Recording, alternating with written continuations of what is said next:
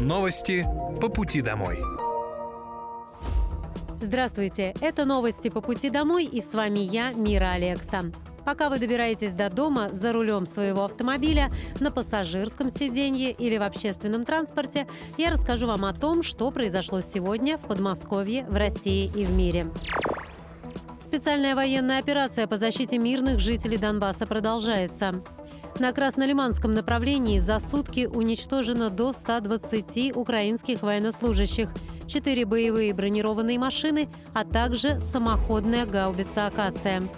На Донецком направлении уничтожено 350 украинских военнослужащих, две боевые бронированные машины, четыре автомобиля, гаубица Д-20 и две гаубицы Д-30. На Южнодонецком и Запорожском направлениях Потери противника составили до 45 украинских военнослужащих убитыми и ранеными, две боевые машины пехоты и три пикапа. Кроме того, в районе населенного пункта Червонная Запорожской области уничтожен склад боеприпасов ВСУ. На Херсонском направлении в районе населенного пункта Токарева Херсонской области поражен склад боеприпасов. Средствами противовоздушной обороны за сутки сбиты шесть реактивных снарядов системы залпового огня «Хаймерс» и уничтожены в воздухе 8 украинских беспилотных летательных аппаратов. Почти четыре с половиной тысячи жилых домов капитально отремонтируют в Подмосковье до 2025 года. О таких планах объявил губернатор Московской области Андрей Воробьев. У нас в Подмосковье по итогам последней переписи свыше восьми с половиной миллионов человек, и большинство из них – жители многоквартирных домов. Первое, на что люди обращают внимание, выходя утром из квартиры, это состояние подъезда, лестничной площадки, лифта. Неважно, какого года постройки дом, он должен быть чистым, комфортным и безопасным. В 2023 году планируем капитально отремонтировать 1100 многоквартирных домов. Заменим 450 лифтов, кровлю, отремонтируем системы газоснабжения в 779 домах. Приведем в порядок фасады, фундаменты, обустроим колясочные зоны. Перемены коснутся 150 тысяч человек – всего в региональной программе на 2023-2025 годы обновление четырех с половиной тысяч многоквартирных домов, сказал губернатор Андрей Воробьев. Число отремонтированных домов с 2014 года составило свыше 16 тысяч. Благодаря проведенным работам жилищные условия улучшили 3 миллиона жителей. Жители Подмосковья теперь смогут приватизировать муниципальное жилье онлайн. Для этого нужно просто подать электронное заявление на региональном портале госуслуг. После подачи онлайн-заявления и получения положительного решения договор о приватизации будет автоматически зарегистрирован в Росреестре. Далее выписка из ЕГРН с новыми данными поступит в личный кабинет на портале госуслуг Подмосковья. Заполнить онлайн-заявку на приватизацию жилых помещений муниципального фонда можно на региональном портале в разделе «Дом и ЖКХ. Операции с недвижимостью». Услуга предоставляется бесплатно. Приватизация – это бесплатная передача муниципального имущества в личную собственность граждан – каждый совершеннолетний житель может воспользоваться ей один раз. Ранее губернатор Московской области Андрей Воробьев заявлял, что цифровизация позволяет людям с удобством получать государственные услуги, обращаться к властям, не выходя из дома. Губернатор подчеркивал, что власти региона продолжают работать над расширением списка услуг, которые предоставляются в электронном виде.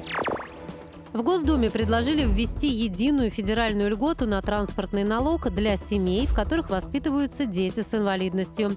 В настоящее время в некоторых регионах уже действуют нормы, которые освобождают от уплаты транспортного налога родителей с детьми-инвалидами, хотя в ряде случаев на них накладываются ограничения по мощности двигателя. Предлагается добавить такую практику во всех субъектах страны. Наконец, 2022 года в стране, по оценкам Минтруда, проживали 725 тысяч детей с ограниченными возможностями. Личный автомобиль для родителей таких детей является важной жизненной потребностью, поскольку пользоваться общественным транспортом неудобно или невозможно из-за характера инвалидности инвалидности.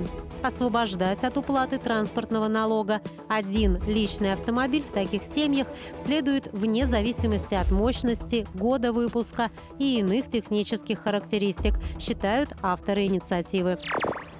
Эксперимент по дистанционной продаже рецептурных лекарств начнется в России с 1 марта. Тестировании примут участие Москва, Московская и Белгородская области, поскольку в этих регионах уже существуют платформы электронных рецептов, которые обеспечат идентификацию при онлайн-заказе и доставке лекарств. В перечень, утвержденный Минздравом России, вошли 904 препарата. Это средства от кашля, эпилепсии, угревой сыпи, для лечения болезней сердца, туберкулеза, деменции, антибиотики, противогрибковые, противоопухолевые и другие препараты. Для онлайн-заказов не будут доступны лекарства, в составе которых есть наркотические, психотропные или объемная доля этилового спирта превышает уровень в 25%.